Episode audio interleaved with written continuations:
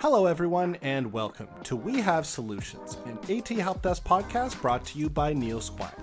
A podcast where we talk about assistive technology, disabilities, breaking down barriers to accessibility, and more. Today, we are joined once again by digital literacy and assistive technology trainer Erin LeBlanc. We discussed her experiences at the CSUN Assistive Technology Conference, the steps required to become accredited in AT, her experiences with her own CSUN course, and much more. If you've ever thought about pursuing a degree or certificate in AT, then you won't want to miss this one. Thank you so much for joining up with me today. I feel like it was uh you know, it was I was scrambling to find someone so I'm glad or rather you prevented me from scrambling to find someone because I knew that uh it was time that we had done a little bit of a wrap up of your mm. uh, experience. Yeah. And um yeah, and I've got a couple other things on the agenda that that we had talked about and a couple a couple things that I'm just going to bring up. Um so why don't you start by giving us the whole the whole pitch of what the whole process is like and and can you kind of wrap it up into how it involves your training and your your actual job title and all that like give us a real complete picture for people that might be interested. Yeah so um, i just completed a certificate program which is offered by the california state university at northridge. And it is an assistive technology applications certificate program and what that program entails is really high level overview of various uh, disability community groups.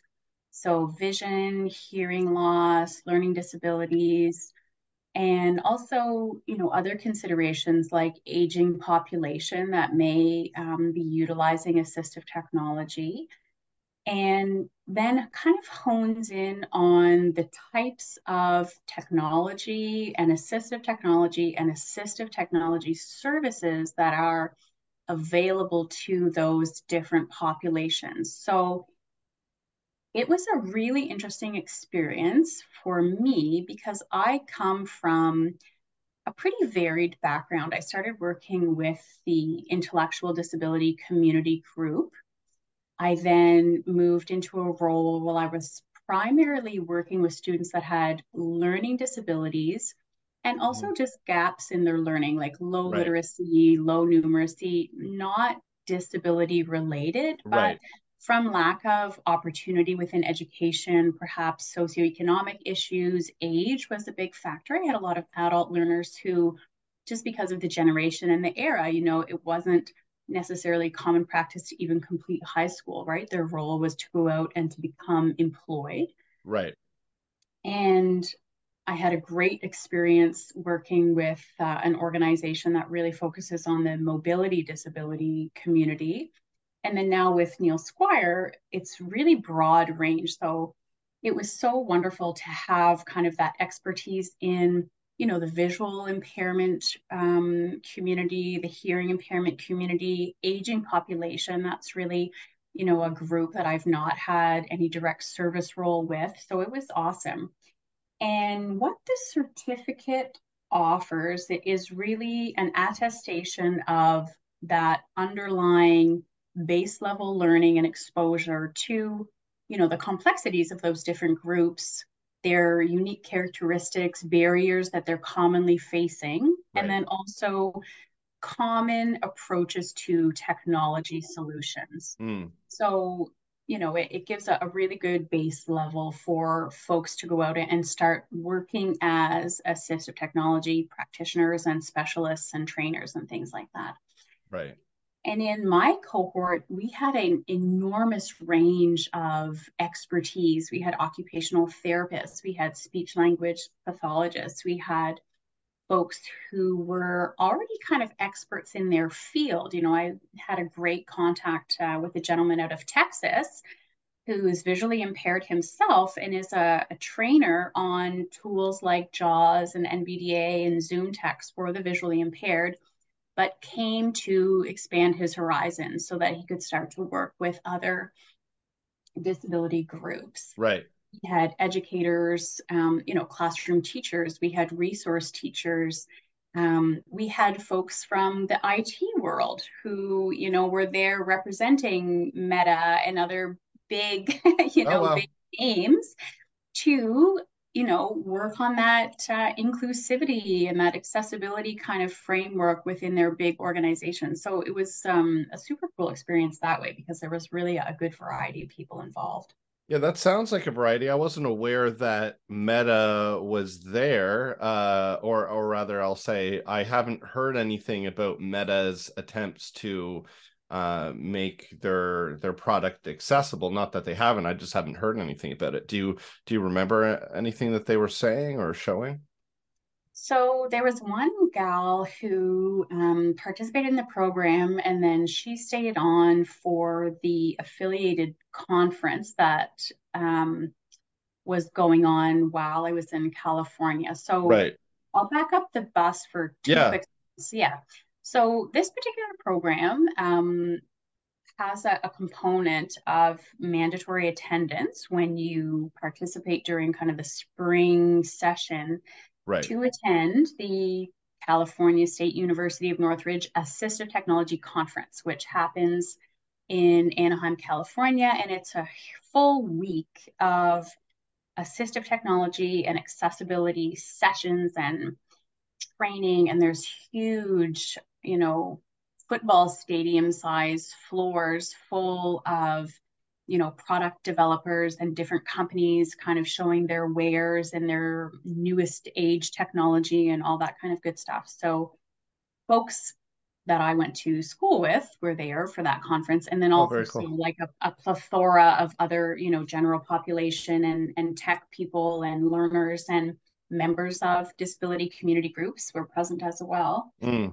And so she and I sat in on quite a few sessions about making web pages accessible. Mm-hmm. So, um, so that was neat because she was really, you know, taking notes frantically and, and captioning and asking all kinds of wonderful questions, really based on what she knows to be, you know, kind of what does Facebook look like right now? What is that set up like? What is Instagram set up like? And, and how can we make particular features more accessible? So presenters who were speaking to, you know, ensuring that you have good alt text and good reading order. She was just eating that up like candy to make sure that when she got kind of back to her home base, um, that she was able to relay that information to people who are doing, you know, the design piece or the the coding piece or the creation piece on the back end. Right. Yeah.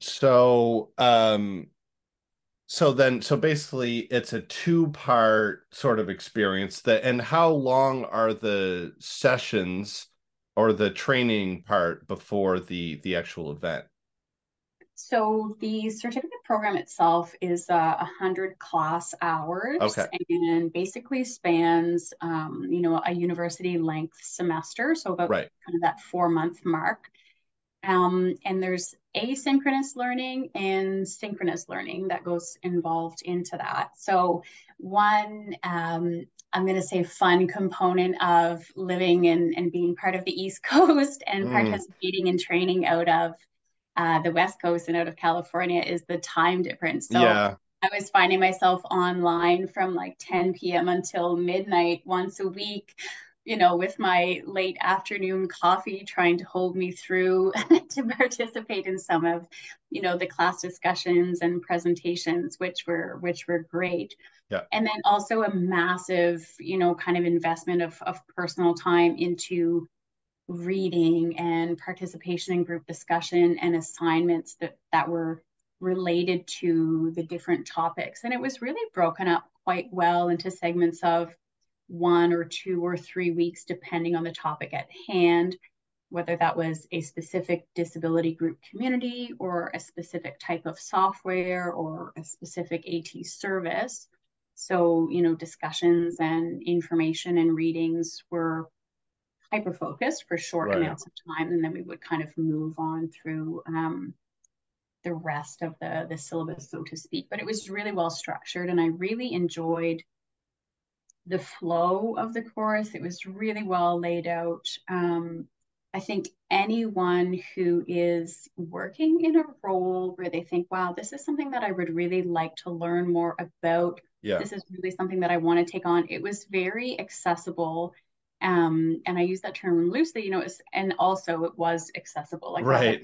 my, I had folks in my class that had, um, you know, really interesting needs in terms yes. of their uh, ability to participate in kind of an online learning environment and, and they were all met um, you know 10 out of 10 but also accessible in the sense that you don't need to have you know like a master's in, in education or you don't have to have you know like an slp or ot credentialing to, mm-hmm. to participate in this i think anyone who has a desire to learn about at has a desire to work in you know, a service role or a community role or training role with a, a, disability community group could really participate in this and and have a wonderful experience without feeling um, you know, unprepared or overwhelmed with the content. It was really well done that way as well. Right. So, which is good because, you know, we we all know that for example, teachers, you know, mm-hmm. are are are often busy other than the approaching summer where they're they're laughing.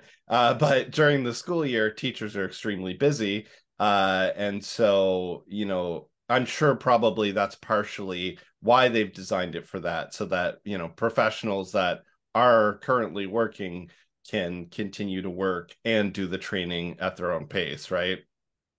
Yeah, I mean, I continue to work um, full time and, yeah. and have lots of personal kind of family commitments and things like that. And I still found it was manageable. I mean, you do have to plan accordingly to make yeah. sure you carve out time to be active in online discussion and right. get readings done and all that. I mean, I'm not going to lie, I definitely uh, brought along some reading to a few dance classes mm-hmm. and things like that to to make sure it got all done. But um, you know, for me, it was manageable as kind of an additional layer of my full time commitments. So gotcha. Okay, well, it, I mean, that's a good that's a good pitch for it, and it makes me think. You know, um, you know, I mentioned teachers. You know, teachers, EAs mm. people people in the district imagine if you know every school in new brunswick had one ea or teacher that had attended uh csun and had done that course how much how much better equipped everyone would be. Absolutely. Absolutely. And this is not a certification you know it's a certificate program so right. it's kind of a you know a building block to really right. becoming like an assistive technology professional which is like an, an accred- accreditation that you right. can attain um and i'm not sure if we maybe want to go down that road uh, for a moment yeah but, you know lots of people like myself who don't have um like the ATP assistive technology professional, um, you know, conglomeration of letters at their end of their name, right, are doing training on digital literacy, doing training on various assistive technologies, maybe doing some informal assessments, some formal assessments, some informal and formal recommendations, right, because of knowledge and experience and expertise just acquired through the work that they're doing. Mm-hmm and we are working in an era where that is still okay. And, you know, individuals like myself and others at Neil Squire are recognized as having that experience and expertise to be able to provide an assistive technology assessment and affiliated recommendations that can be utilized to access funding mechanisms, whether that's through district when we think about public education, whether that's through, you know, Canada Student Loan Program and Canada Study Grant at a post-secondary level, mm-hmm. whether that's through Easter Seals, Jordan's Principle, Department of Social Development, and their kind of supports and services for tools. You know, we we have that that recognition, which is which is beautiful, and our organization's been around, you know, a long time. Um, to get that level of recognition and that reputation. Right. but there is a movement, and I learned quite a bit about this, mostly because a lot of my um, you know co-learners were from the United States, is that there is a push to have that credentialing piece become just as important as a medical doctor filling out um, you know, a medical report or something mm-hmm. like that, or that you need to be a psychologist to be able to do formal recommendations for learning, you know, accommodations or supports. Right. And there is um, a society, and it's called um, the Rehabilitation, Engineering, and Assistive Technology Society of North America. And okay. that's a mouthful and a half, but the mm-hmm. acronym is, is RESNA.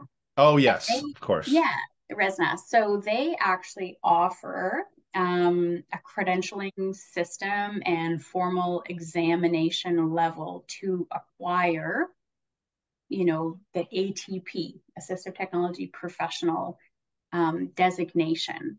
And Neil Squire does have ATP staff um, mm-hmm. across Canada. And it's becoming more and more looked for, certainly out of the United States, when folks are applying for funding to have tools for students in schools or tools for an employee in an employment environment. So I believe that movement is coming as rules become a little bit more stringent about okay. who's making these recommendations and, you know, really what professional um, I keep using the word accreditation, but you know, like what yeah. tells me as the reader of this assessment that they know what they're talking about, Absolutely. done their due diligence, et cetera, and all that process that goes into any formal credentialing, right? Designation. Right. Um, but RESNA offers a variety of courses and programs to prep to kind of challenge or write their exam. But they have really stringent requirements as well for eligibility, you know, minimum hours worked within assistive technology environments, um, education requirements. So whether mm. that's bachelor's degree or master's degree, depending on the area of expertise. So if you've come out of like a kin science, went into OT, your minimum requirements would look different than someone who maybe has a college educational assistant plus 10 years of experience working with children with disabilities. It's, right. It's interesting, actually. Right. Yeah. So that would be maybe a more formal path to getting a designation or a credential, which CSUN doesn't offer. It's a certificate program, not a certification. Oh, okay, that's thank you for that distinction because I, you know, I was aware of Resna, uh, uh but I didn't quite you know, I kind of in my mind put them on the same level as CSUN in terms of what they offer.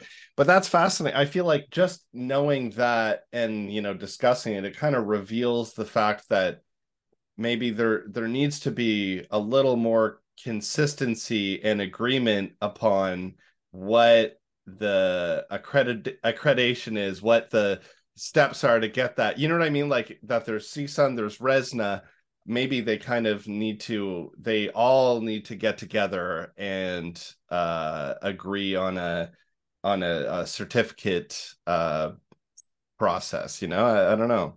Well the CSUN certificate mm-hmm. with work hours makes you eligible to write the resna atp exam. Okay good to know. So yeah so that is one you know kind of ah.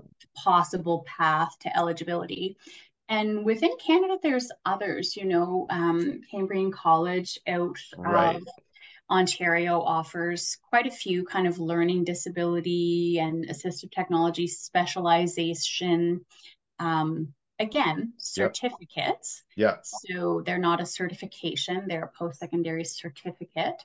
Um, and there's others that exist as well. So CSUN is, is certainly not the only yeah. path to get there. Um, but for me, it was a great one. Um, and depending on what your role is going to be, right? Like if you are really specializing on supporting students that have learning disabilities, perhaps Cambrian is the best avenue for you because it is learning disability focused okay. with technologies. So I would say they have their pros and cons. If you need that high level, good foundation, and then you're going to go down your own road of expertise. CSUN would even maybe be step one, and then Yeah. be more learning disability specific. Mhm. But that's just based on my personal experience with going down both roads. So Yeah, well, uh, and that makes a lot of sense. And that I like that you've outlined sort of what that process could look like to become, you know, an AT expert. And I think I would agree. Um, certainly when I see uh videos and photos of the CSUN uh, event itself, uh, I see a lot of emphasis on visual impairment and physical impairment. Can you can you maybe talk a bit about like what you saw and and what uh you know how much of one thing you were seeing because it seems like another thing too is I noticed with CSUN it seems like there's a lot of emphasis on the real cutting edge high tech which is super interesting and people love to see it and talk about it and touch it but it's not always affordable and how did you find that balance so I guess jumping back to the the second component of Yeah. CSUN is this annual enormous conference that Mhm. you know, kind of takes over Anaheim. Hmm. And it definitely has a very large focus on um, you know, the visually impaired community. And I don't know, it possibly is like a bit of a chicken and egg situation, right? There was a lot, a lot of participants that were there using white canes. You know, I was Uh, hearing all the voiceover, lots of beautiful guide dogs I wanted to adopt, ah, yes. you know, um, and lots of folks there serving as human guides, and lots of really interesting stuff that was being done, like preloaded GPS guidance that anyone could kind of um, barcode scan and have in their phone to just navigate the hotel. Like it Oh, was cool. super, super cool. Yeah. Um, and then the other side of that is that so many of the sessions and vendors and companies were there to, and I keep saying, you know, show their wares, but really, Right. you know, strut their stuff and show their tech Mhm. for that community group. But I don't have enough history to know if because CSUN was inviting that type of audience and speakers that the community followed Right. or that the community had a lot of involvement Mhm. so that the vendors and speakers and tech companies came because of that you know Right. participation from that community um not to say that there wasn't other stuff there but Yeah. certainly that was um you know the focus of the information that was being shared from various presenters and also the type of of AT tools and you know all the way from low tech kind of new age braille books that were really fun and manipulative and Lego was there with their Lego braille blocks which are actually a distinct line of Lego that are Oh. the because a Lego block is the same amount of dots as a braille cell Oh. Yeah, so they actually have a whole line of Legos, which are the Braille alphabet, um, for That's little really students because they're Mhm. more like tactily available Exactly. and reading Braille on paper to teach paper, excuse me, to teach Braille, um, and to have, you know, more engaging kind of manipulative activities with um, these Braille blocks. And I said it on a session actually where the presenter had made all of these really nice kind of Granny Smith apple looking Lego Yeah. structure, I guess, out of Legos. And then the idea was to, you know, participate as a blind user. So she had headbands cool. and all that good stuff. And then you take apart the apple and try to find the seeds, which were a different braille block. Um, Ah. Yeah, so it was fun. It was really cool. Um, but I saw some really neat stuff, and I'm hesitant to be like Sony rocked my world, but it was Uh-huh. really cool. Mhm. Um, they've come out with a digital camera that actually, when you are looking through the viewfinder, and I'm gonna, I really am gonna try to say this correctly, but the light passes through the retina and goes directly into the eye. So, folks into the cornea. So, folks that have things like macular degeneration and cataracts can see because that whole level is just taken away. It passes through that layer of the eye. Wow. And goes into the internal layer of the eye. And I anyone who is like an an ophthalmologist or optometrist out there being like this is not those things and i and i really perhaps should have looked up the the specific technology before i started bragging about it but there were individuals there who were like so emotional being able were to they? this piece of equipment uh, so that and i just got chills again thinking about it wow. like so frigging cool. To me that is why technology people do what they do, right? To just yeah. totally bust the barrier out of the water and, you know, give people back their sight legit. Yeah. So that was really, really cool. And I and I looked it up as you were talking. So uh it's if anyone's interested, it's the Sony DC oh wait, the Sony DSC HX99 RNV Mm. Uh, the very, very aptly and uh, concisely named device. But yeah, like you, it you you nailed it. It's uh, it's a viewfinder that projects. Uh, it has a viewfinder that projects the digital image directly onto the retina of the user. So that's really fascinating because you're absolutely right. With certain, and of course, certain visual disabilities, it's going to help. Certain ones, it's not. But for those that have uh, those retinal issues, uh, I couldn't imagine what that would be like to be there to experience them experiencing that. Yeah, it was um it was really really neat. It was really cool. Um, um yeah. So. I was just gonna say, do we know? Um, again, I'm looking at some some pictures here. Do we know about the the retail of this? Is this like? I guess it's probably still in the testing phase. I don't think it's available for purchase quite yet. I'm not sure. Uh, I'm going to double check. I actually, I honestly don't know, Seaver, the yeah. answer to that question. I haven't taken time to look it up anywhere to see if it's available for purchase. However, I have a sneaky suspicion that if you were, um, you know, whether it's a service group or a rehab center or something like that, that you could hit Sony up and and maybe talk to them about that.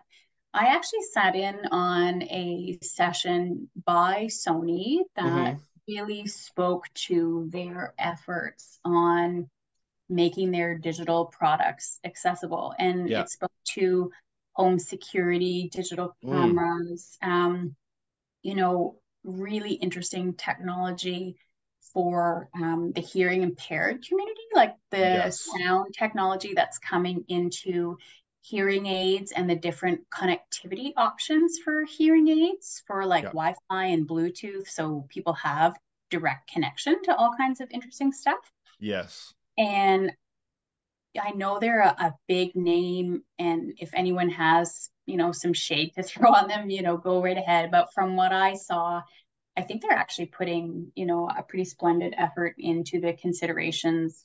For, oh, they are. You know, the the different disability communities. So I know sometimes the big names kind of get a a bad name, so to speak, but it was no. a really neat session and, and, certainly the tech that I mm. saw from them was really cool. So yeah, no, Sony's excellent. Um, and Nikia talks all the time about um because like he's a gamer and he's a gamer with barely any vision right and right. so he really requires a lot of uh those those aids and he can't say enough good things about what Sony's done especially within the PlayStation universe in mm-hmm. terms of providing accessibility. It like it's next level. It like there's no one that's that's coming close uh in that regard right now. But just in general how how awesome is it to hear? And i and you know i've been in it i've been in this this world for maybe a couple years longer than you.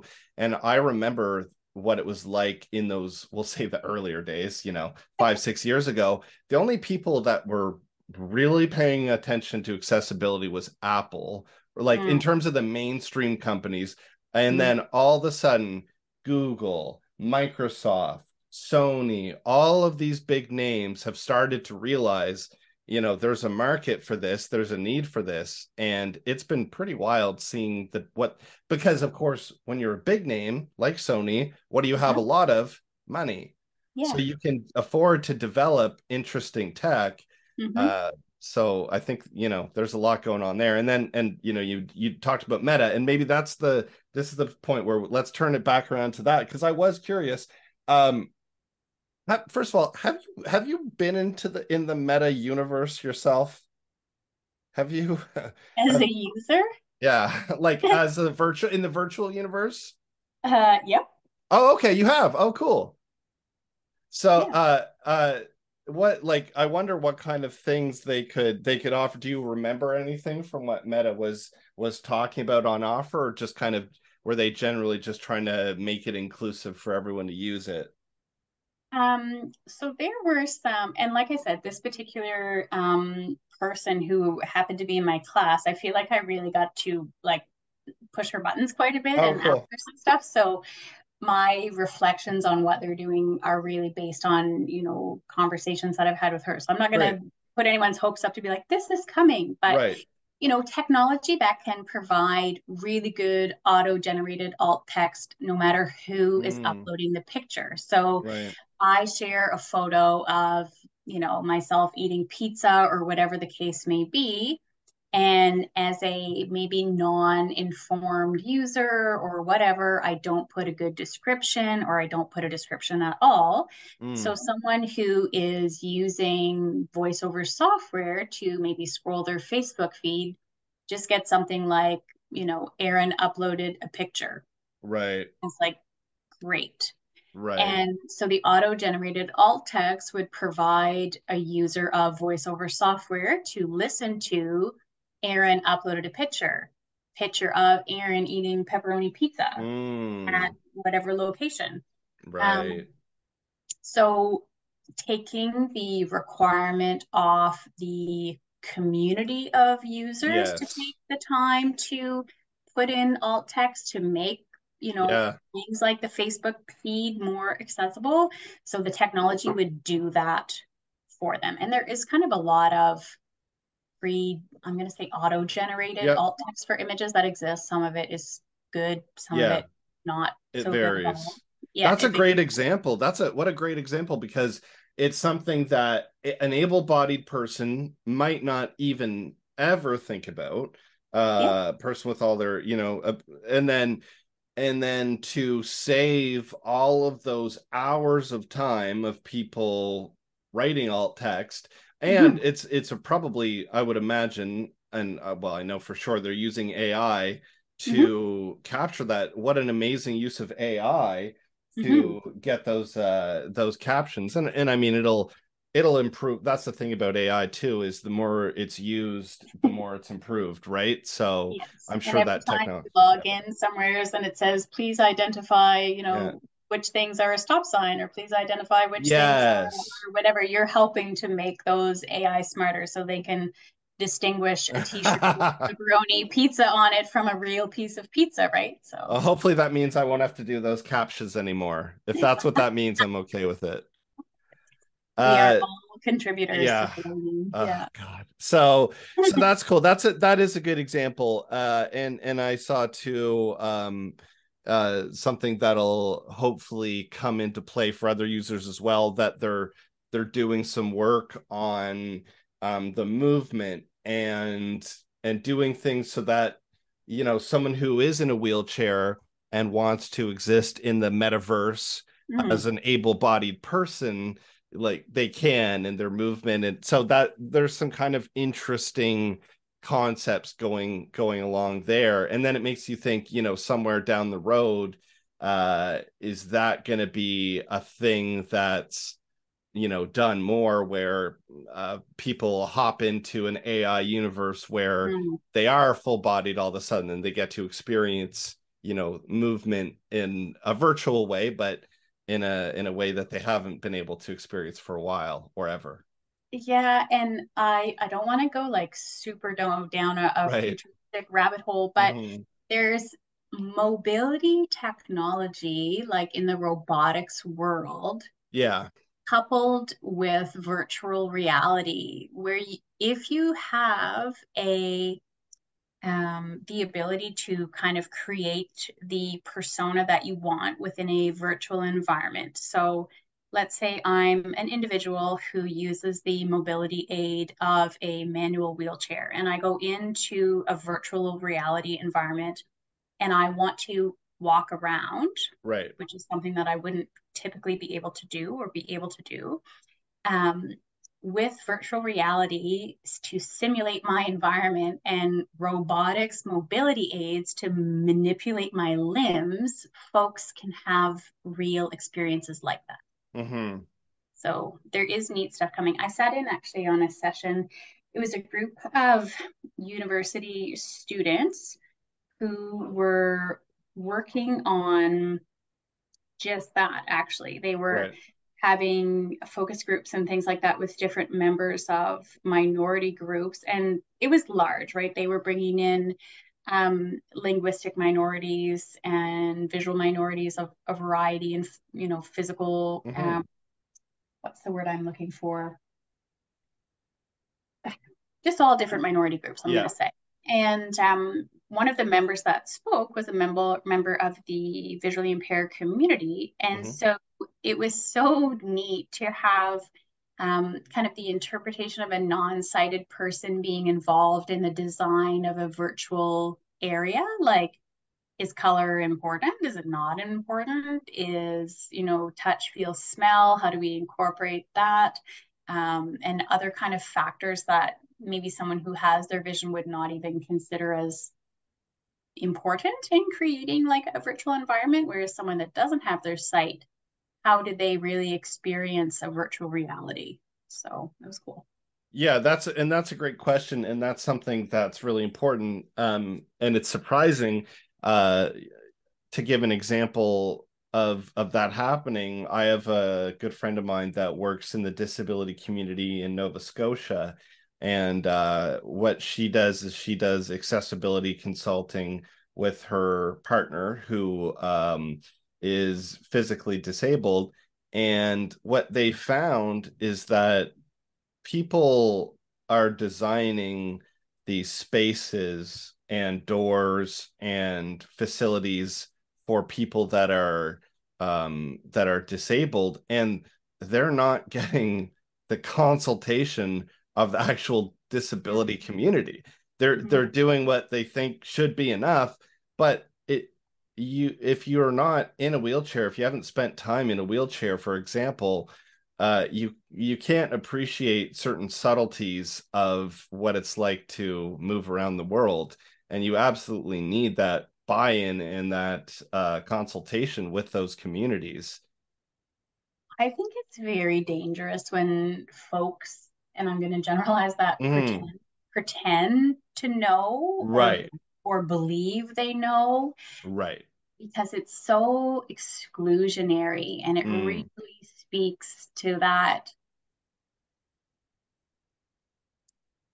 I you know I don't I find it very unsettling. Like you know there's a lot of movements now you know kind of nothing about us without us. Right from disability community groups who are, are really speaking up to say like you can't mm-hmm. make decisions about my reality if you don't know my reality right it's from anything from social assistance programs to new building codes that come out and, and everything in between exactly. like don't don't pretend to know what the answer is when you haven't really taken the time to find out what the answer is from people who do know and who do live that experience. Oh, exactly. Like the building codes. That's exactly what I, what I was getting at. I mean, this friend of mine, she told me, you know, she was consulting on this on this building where you know the engineers um, had designed the bathrooms a certain way that you know they thought it was accessible. When they tested it, and her colleague with an actual wheelchair tried to use the bathroom facilities, they were inadequate. So like it's absolutely insane to even if you know you're an engineer and you it just you just need a little bit more buy-in a little bit more cooperation i think uh, and consultation with that community so that's good that they were they were kind of trying to make that happen within their session Yeah, and I am seeing that from more and more big names. Yeah.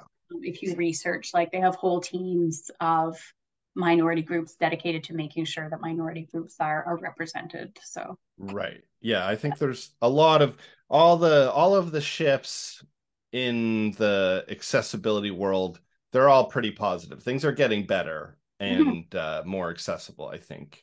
For sure.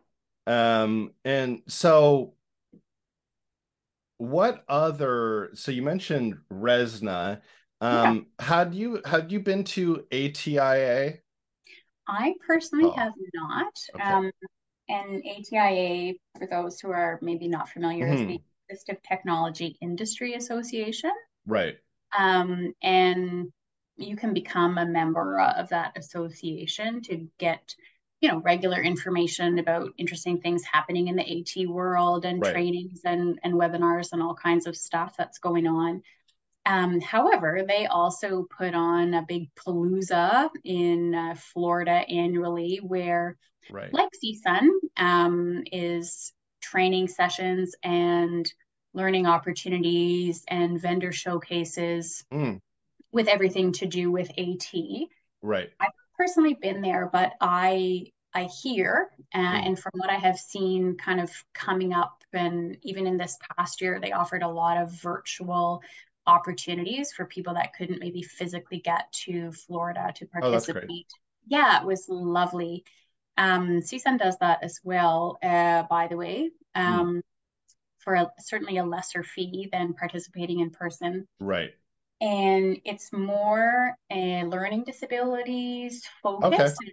And, education focus i would say ah. maybe less so than learning disabilities but the k to 12 learning environments are their big big focus so really um, yeah which is neat um, yeah. and we had quite a few representatives from neil squire go uh, yes. uh, just in this past january down to atia and some neat stuff um, happening. A lot of the culture of AT within the school system, you know, destigmatization, universal design, the promotion of built-in um, AT, which you and I have kind of spoke yeah. about how mainstream tech is also AT in a lot of ways for right. a lot of people. Um, uh, so yeah. So a lot of big concepts, a lot of big education. Mm yeah, education being the focus for sure. And and that doesn't offer a certification or certificate. It's just a conference to attend, correct? Just a conference to attend. Yeah. Although you can become a member of the association. Right. There's no credentialing affiliated with that, and I'm not going to say anybody because I don't I don't have the actual requirements of becoming right. a member in front of me, but um, I'm fairly certain that just about anyone could you know become a member if they're involved in some way with you know supporting learners or in the AT world or wanting to get into that AT world and just want to be on kind of that newsletter e-bulletin kind of updates about what's happening and what's going on within the AT world. Oh, gotcha. So so you might consider that like another stepping stone along with CSUN that you know you you do CSUN, you do ATIA and then you know, then you're probably pretty ready for the RESNA certification, or do you see it that way? I see ATIA as a component of being an AT specialist or practitioner because mm. one of the key markers of being good at what we do is staying up to snuff and in the know on yes. what is coming out, what is working, who's developing this, where is it available, where can I learn about this, where's training going on. You know, it's that continuous engagement. I mean, tech changes every second.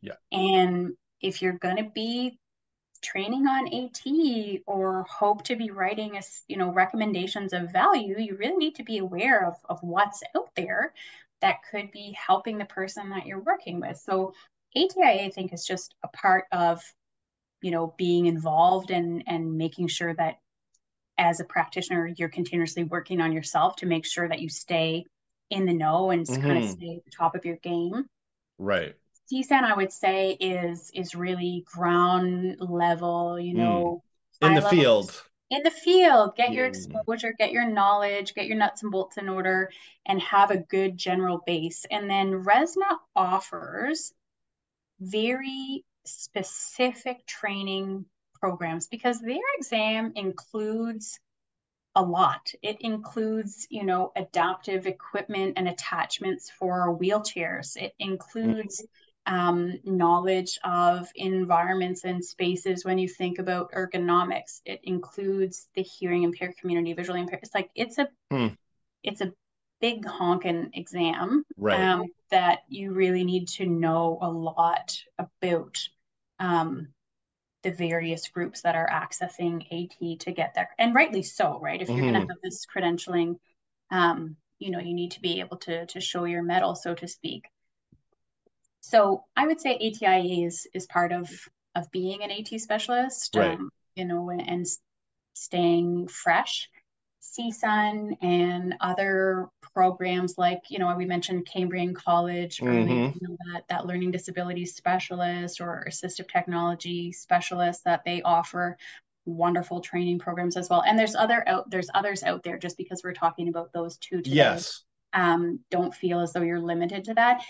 And if you are working with a very specific community, you know, if you're working for, um, you know, CNI, CNIB, excuse me, Canadian National Institute for the Blind or Vision Loss Rehabilitation, you probably want to be exploring training that's specific to, you know, braille tools and accessibility online and you know navigation and, and things like that with white cane or guidance Right. or you know there's a lot of, of really specialized training that exists out there for specific groups if you're working with aging population you know that might be another thing you want to consider so there's I know I'm all like half wanting to do a search right now for maybe some of the good ones that I could name specifically because I don't want to be um, too like exclusionary. Yeah. But there's a lot of really good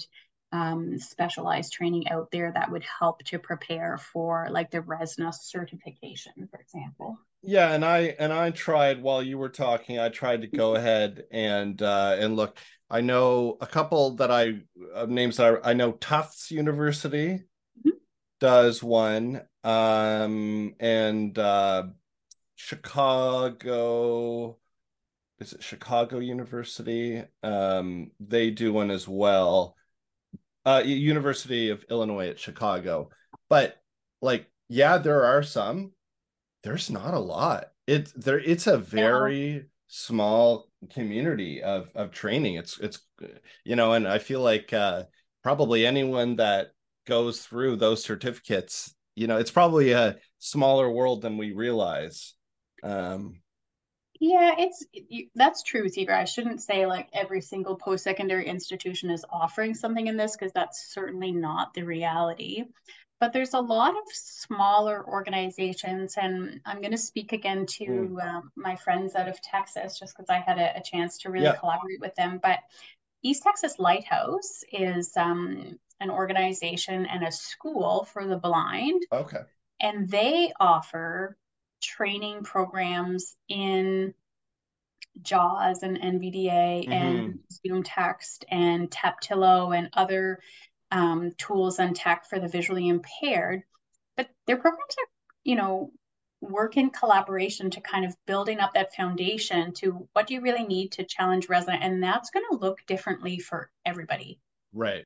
If you've come out of um, an occupational therapy degree, hmm you don't need to take the time to do you know an ergonomics specific additional training if Right. you've come out of a speech language therapy kind of program you don't need to go and study Proloquo2Go and all these other texts for speech and Right. and that or speller's method um, if you're someone like myself who the background is is learning disabilities more so you know, probably I wouldn't explore Cambrian if I hadn't already for Mm. that type of training. So what you need to prepare for RESNA, I think, is really going to depend on your experience that Uh-huh.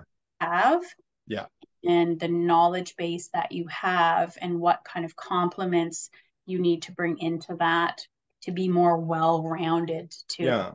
that assistive technology um, professional designation. And that's a good way to think about it, right? Because it's like you think about, okay, here's what I'm good at, almost like utilizing the set framework. Uh, Mhm. here's my strengths, uh, and now here's my, you know, challenges. Here's what I don't know. Let's fill the gaps and and trying to find what program is the best suited to fill those gaps. So that's good that there's those specific uh trainings and certifications that that you can pursue to fill those specific gaps right? Because there's kind of you know there's the learning disabilities world there's the visual impairment and deaf community you know often is kind of uh, lumped together. There's the learning disabilities community uh, there's physical disabilities community um, and you know those are just the main categories but the knowledge and the technology involved is Hmm. so different. But yet what's the same? I, I think the interesting thing is you know the kind of concepts you learn at atia uh would probably be fairly like to get that background to get the concepts the universal design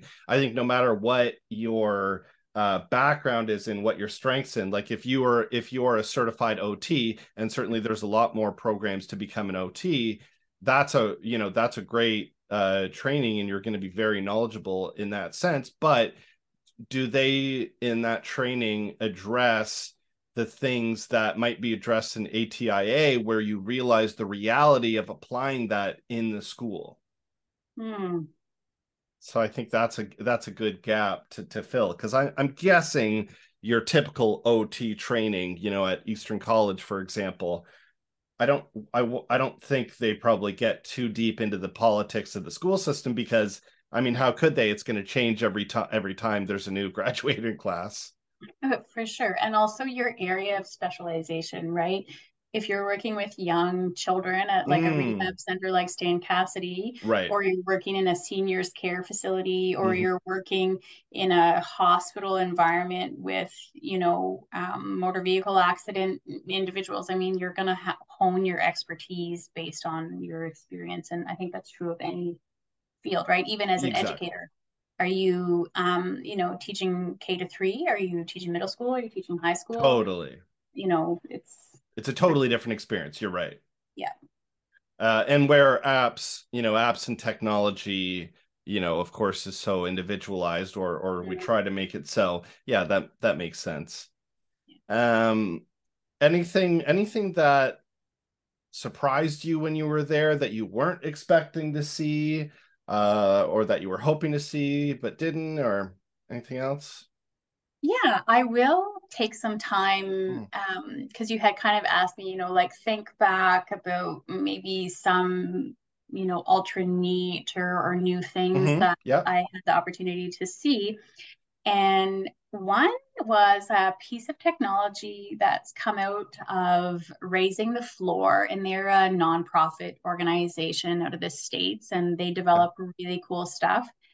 And they have a screen overlay called Morphic, okay. And it has all of your accessibility tools on your desktop. Magnifier, text size, snip tool, and read select. oh. So the I'm going to say the big ones, um, but it works on top of anything. So even if you are sharing a device, for example, and you need certain customized accessibility features like, you know, um, the magnifier or, you know, your read speak select or read select or read aloud turned on, and you're sharing a device with someone else that doesn't need that. And so it's cumbersome because they're turning it off and you're turning it on, or it's turning on or off when you don't need it. Morphic has that quick access bar that you can just use the magnifying Mm. glass to zoom, or you can use the read select on top of any web page within any program. Um, and it was really smart and so easy that it just was like, wow, and it's free. Who doesn't love free? no way Yeah. Um, so that was something that I left being like, this is super. Like, anybody could could use this and it was really i don't want to say like rudimentary looking mm-hmm. but they didn't get all caught up in the pretty bells and whistles right. and la la la but it works great and it does what it's supposed to do and it's right there at your fingertips so like the user friendliness of it was just awesome um, yeah. and of course because it's coming out of non for profit and you know they're kind of like fundraising as well like it was also a really wholesome feel to it so i'm gonna put it out there for more yeah. check it out um, that was a really really interesting one Oh, I like that. And uh, sorry to stop you, but yeah. A, I definitely want to cover that further. And B, just to go into it because I'm I'm excited about this morphic bar.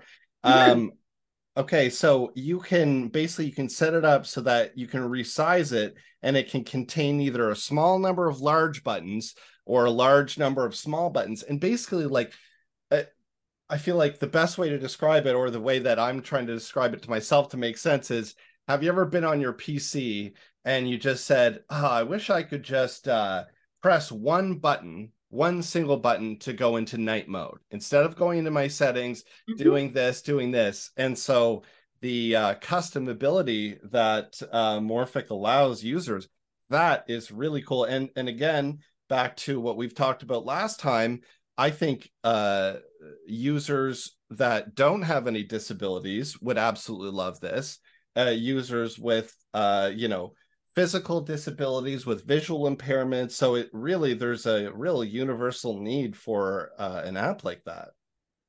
Yeah and it's like i said it's very light. It's very you know it's mm-hmm. coded lightly. So it's not um something that's going to like bog down your computer oh it's not going to take a lot of ram. Good point. Yeah. Yeah um, which is super. And also, um, I had a chat with the executive director, and I wish I had his name in front of me. I feel so terrible, but he was super duper. I would call him like the OG of nonprofit AT. he was a really nice man to speak cool. with. And I kind of, you know, gave him a couple of like pop quizzes about some people that I'm supporting. He was like, "Oh, just email me. We'll make a button for that." Oh wow! So yeah. Um, so that's the nice thing about that kind of non for profit oh, building yeah. ground up and, and raising the floor as, you know, an organization I, I think everyone should look into. Like they're doing some cool stuff. But it has that ability, you know, it's not a big tech corporation that there's right. layers and layers of barriers and blah, blah, blah. So if you download this or if you check it out and you're like, oh, if it had this button, that would be super. I would highly encourage anyone to reach out to them and they'll probably make you a custom Morphic bar. So well, that's a that's a pretty good offer. Yeah, absolutely. uh, I like that. I like that a lot. I'm I'm definitely going to uh to do a little little overview of that and also I'm going to have to uh share that with uh Nikia who's who's partially sighted and uh I bet I bet he'll have some things to say say about that. I bet he'd enjoy that. I see an AT Help Desk e newsletter coming out about this. Yeah, no, exactly, for sure. So, so that was, and that's really cool. And what a, that's a great example because of all the things we've sort of skirted around. I asked you what the most interesting thing you saw is, and you didn't choose a three thousand dollar, you know, visual impairment aid. You chose a free device that anyone can download, and it's universally designed. So, I mean, it goes to show you that uh you know the the real cutting edge expensive fancy stuff you know it it's not everything. It's you know there's there's there's solutions that exist that are free or close to free. I mean obviously they got funding from someone but that's a beautiful thing.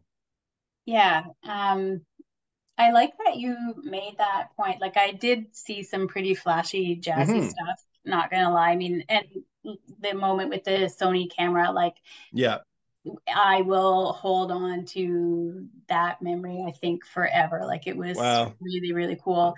Um, but sitting in on this morphic demo, and I think the more you work with a variety of different people, the more you seek out those tools that have so many different applications that right aren't really constricted by any barriers. If it's right. free to download and downloadable for anyone and doesn't take up a lot of memory and is easy, Yeah. it's something that you can really quickly think like, oh, this would be helpful for Timmy, Susie, Johnny, Dave, Sally, etc., etc. So I Yes. those tools because I meet with so many different people. So the really, really specialized stuff is is great. Don't get me wrong. And when you find that kind of diamond in the rough moment where you're like, well, this is going to be perfect, but something like Morphic could be Mhm. perfect for so many people. So it's a, a big helper in a lot of ways. Right. Because the reality of the situation is we're coming at you live from New Brunswick.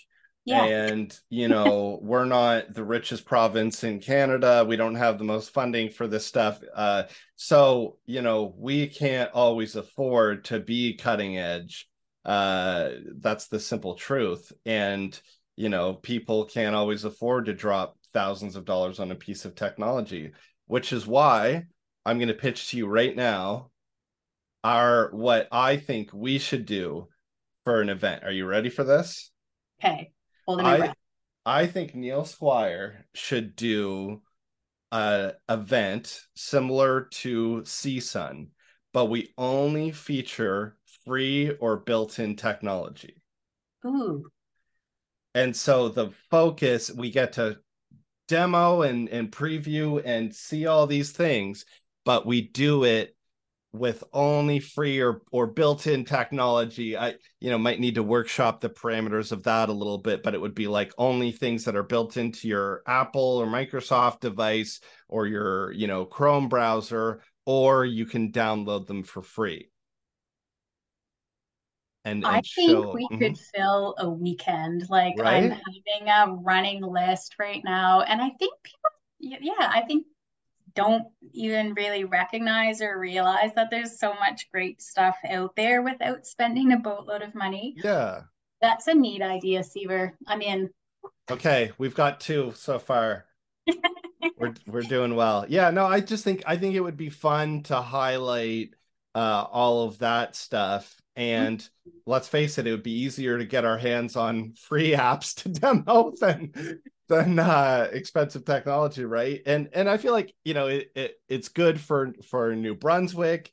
Uh we know that, you know, from dealing with teachers uh here in this province that you know it's oh and I, I don't think i even need to specify the province i think generally it's always going to be easier to have free apps be recommended uh, because they're free they cost there's no investment other than your time uh, so you know maybe having a little movement where we really emphasize that and that be our little stake in the uh in the accessibility community when it comes to putting on shows. And then all of a sudden you know neil squire in new brunswick is known worldwide for being the uh the number one free technology demonstration uh i don't know I'm sure you'll come up with something very eloquent to put all that together. yeah yeah the the title the title needs a little work. We need to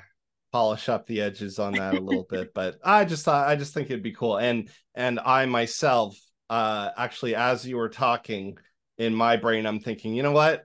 I think i think i've got to make this happen. I think i've got to do the thing go to CSUN myself and uh and go through the training and do all that now that i'm hopefully going to be a little more settled uh you know have my house all sorted and all that stuff Mhm. uh for the because what's the time like the the um event itself is in the spring It's in March. Yeah. oh okay okay so it's in march oh wow they really they really knew what they were doing having a uh in-person event in march in anaheim what what canadian is not going to want to do that Right. So, um, one of our colleagues, I'm going to shout out to Todd, is Yeah. doing the program right now. oh so, okay if you participate in the spring cohort, so that Right. January till April, Yeah. there's a mandatory participation at the conference. right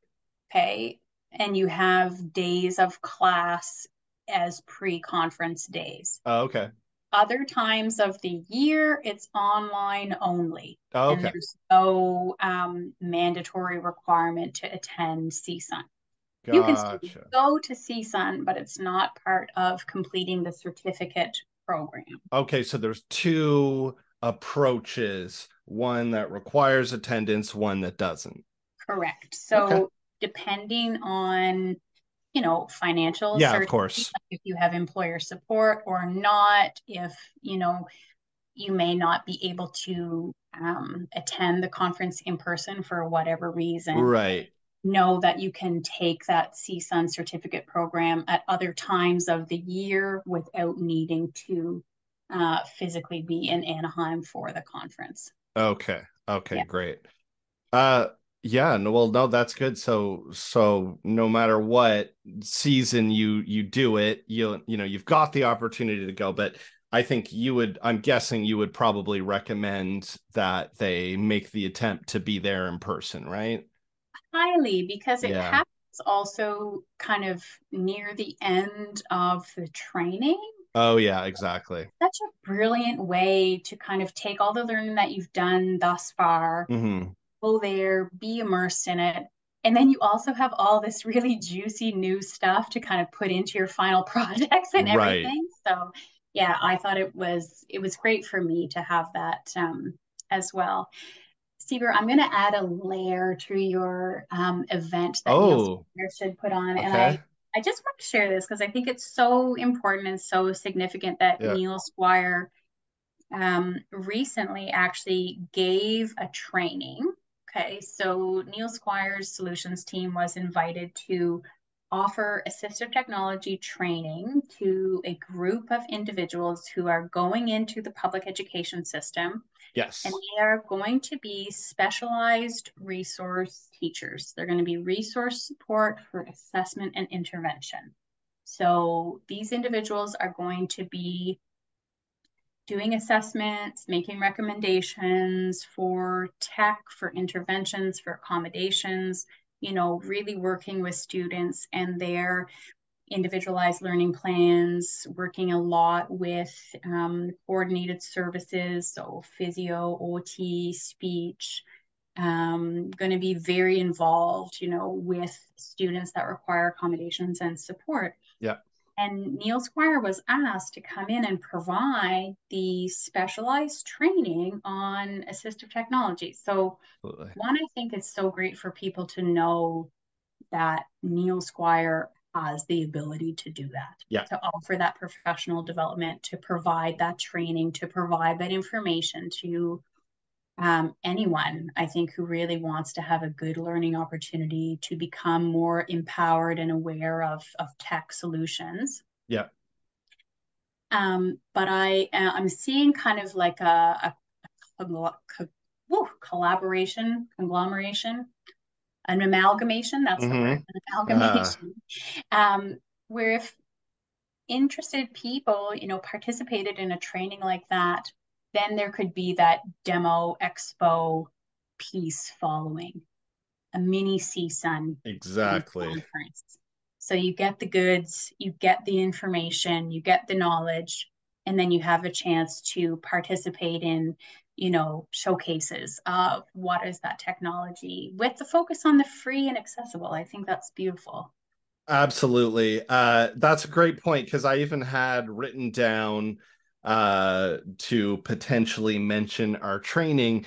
And yeah i mean honestly i would say the way that we modeled that training is we kind of we tried to kind of condense and and do what a CSUN uh does in that we go theoretical talk about some theory talk about some concepts and then we get practical and hands on and i think that's mm-hmm. super important having that both those components in there. So yeah, if you're listening and uh, any of this sounds interesting, definitely uh, send us a message. You know, through our AT Help Desk, through through Tracy, through anyone, and we'll we'll get back to you and talk about arranging something. Because uh, yeah, I was part of the training as well.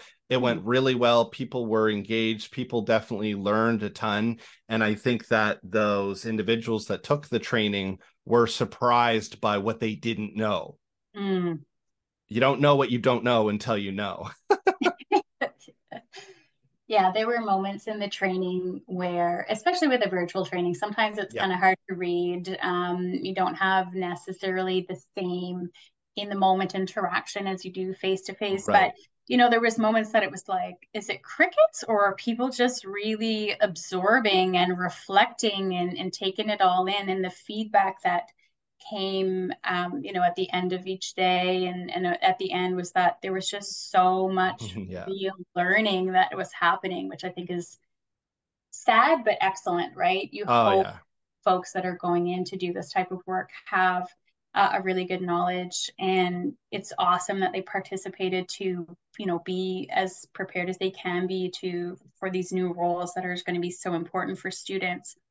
Um but there was a lot of aha moments yeah there was. twofold that like neil squire is a team player and a collaborator and we hope to continue to own that AT specialization role to come in when there is a question about whether tech could be a support or solution for a student. And I think it showed also just the knowledge um, and skill level that we have, you know, as a team across the province and across the Atlantic. Yeah, no, it was great. Mm-hmm. Uh, it was it was a real joy to participate in that, and I'm sure we're going to continue to do that, and maybe even uh, adjust and pivot the training for for adult learners. I kind of already have that in my head as nice. a potential on the horizon. So yeah, so thanks so much for sharing all your all your thoughts and experiences. Uh, I really enjoyed hearing about all that stuff. And like I said, you've now you've excited me. Now I want to go to CSUN. Uh, you know, March March of next year sounds perfect. I can't wait to get get warm and uh, go on the beach of Anaheim and and oh, and also learn about technology. yeah, well, so thanks again, Erin, and uh, I appreciate your time. We'll be chatting. Absolutely, my pleasure, Seaver. Thanks for having me on again. It was fun, and uh, we'll stay in touch. We'll do it again, hopefully. Okay, perfect. Okay, bye. Okay, bye.